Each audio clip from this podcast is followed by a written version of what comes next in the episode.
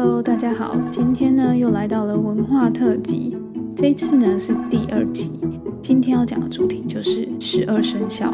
还记得我们之前有一集学了很多动物吗？那还记得动物里面的量词是什么吗？应该记得吧？就是公、公、公。好，十二生肖为什么要变成文化特辑呢？原因就是因为越南的十二生肖跟中国的不一样哦。大家应该不陌生吧？就是十二生肖的故事，我们从小的时候都会听一些中国传统的文化故事嘛。那十二生肖就是过年的时候最常听的。越南也是一样，十二生肖的故事常常会是在过年的时候，呃，爸爸妈妈会讲给小朋友听的故事。那越南呢，到底跟中国的十二生肖有什么不一样？就是他们没有兔子这个动物。为什么会没有兔子呢？原因呢，就听我娓娓道来吧。好，在故事的开头呢，一样有一个玉皇大帝，他那他那一天呢，就是在跟所有的大臣啊、将军们讨论说，他们要怎么样来命名他们的年份。那有个将军就提议啦，他们就说：“好，我觉得呢，我们可以用十二种动物来代表这十二个年。”好，玉皇大帝就说：“那我们要怎么选出这十二只动物呢？我觉得就可以让第一个知道这个消息的动物呢。”第一个听到命令的人就有权利去告诉第二只，第二只呢就告诉第三只、第四只、第五只。好，就这样依序选出十二只动物之后，我们再来讨论吧。好，老鼠呢在一旁偷听，他就第一个知道这个消息，于是呢他就赶快跑下去人间告诉猫咪。那猫咪就跟他讲说：“太棒了，我要去告诉牛。但是呢，我要提醒老鼠，我跟你说，因为我常常容易睡过头，所以你那一天一定要记得叫我，知道吗？”好，老鼠就答应他了。于是呢，猫咪就去跑去告诉牛，牛呢就跑去告诉老虎，老虎呢就跑去找了兔子，那兔子呢就把这个消息跟龙说了，龙呢就去找了他的亲戚蛇，那蛇呢就把这个消息呢告诉马，马就告诉了羊，羊就找了猴，猴子呢就告诉了鸡，鸡呢就跑回家跟他同住一个屋檐下的狗说了这个消息，于是呢就有了十二个动物。好。到了会议当天呢，老鼠非常狡猾，它就故意不跟猫咪说，它故意不叫猫咪起床，它们就自己上去了。好，玉皇大帝开会前，他就先点名啦，点一点怎么数，就是只有十一只动物，他就很生气，他说：“既然猫咪不参加，那某某将军，你再下去帮我找一只动物上来，随便找，看到什么就找什么。”好，于是那个将军呢就下去了人间，刚好他看到一只猪。正要被杀死，被当作烤猪来吃，他就跟那个屠夫讲说：“等等，玉皇大帝现在需要这只猪，所以呢，你不能杀他。”于是呢，他就把那只猪带上天庭。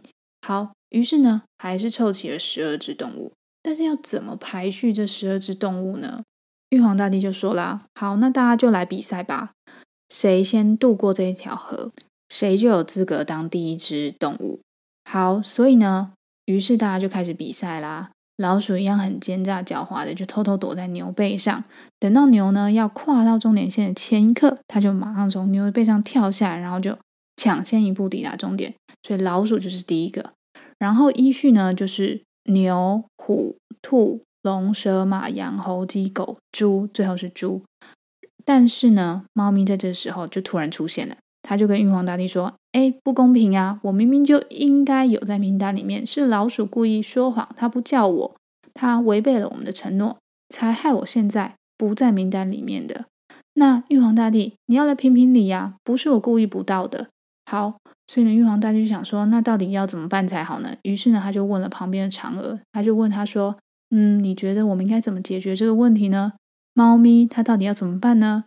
那嫦娥就说啦：我觉得哈。”我们应该维持和平，不要让他们再继续争吵了。那因为我的宫殿啊，现在刚好缺一个守卫，但我就觉得觉得那个小白兔超级可爱的，它非常的适合当我的守卫。所以呢，他说，他问玉皇大帝说：“那我可不可以请兔子来当我的守卫呢？那就让猫咪来替补兔子的位置，怎么样呢？”玉皇大帝就说：“好吧，既然我们要解决，那就依嫦娥的意思吧。”于是呢。越南的十二生肖就这样定了，依序是鼠、牛、虎、猫、龙、蛇、马、羊、猴、鸡、狗，最后呢就是猪了。好，那十二生肖的越南语到底要怎么说呢？我现在来教大家十二生肖越南语啊。十二生肖，十二应该还记得数字怎么念吗？就是 mười hai m 一 h i。生肖叫做 con giáp con giáp，所以呢，十二生肖就叫做 mười hai con giáp。那十二生肖的念法呢，跟我们一般听到的纯乐音有点不一样，因为这个故事是从中国传进来的，所以十二生肖很多的发音是汉乐音翻来的。那现在呢，我就依序来念一下鼠到猪的越南语到底要怎么说呢？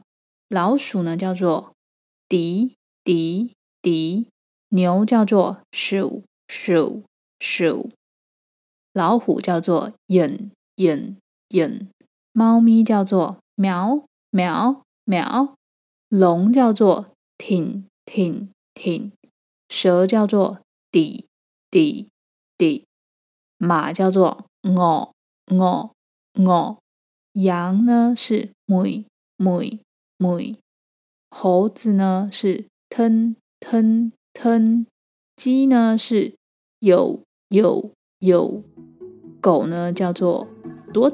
多多，猪叫做嘿嘿嘿。好，我在资讯栏呢有帮大家找了一首十二生肖的童歌，就是民歌歌谣。那大家如果想听的话呢，可以按下方资讯栏的链接进去听听看哦。那今天的文化特辑就到这边喽，我们下次见，拜拜。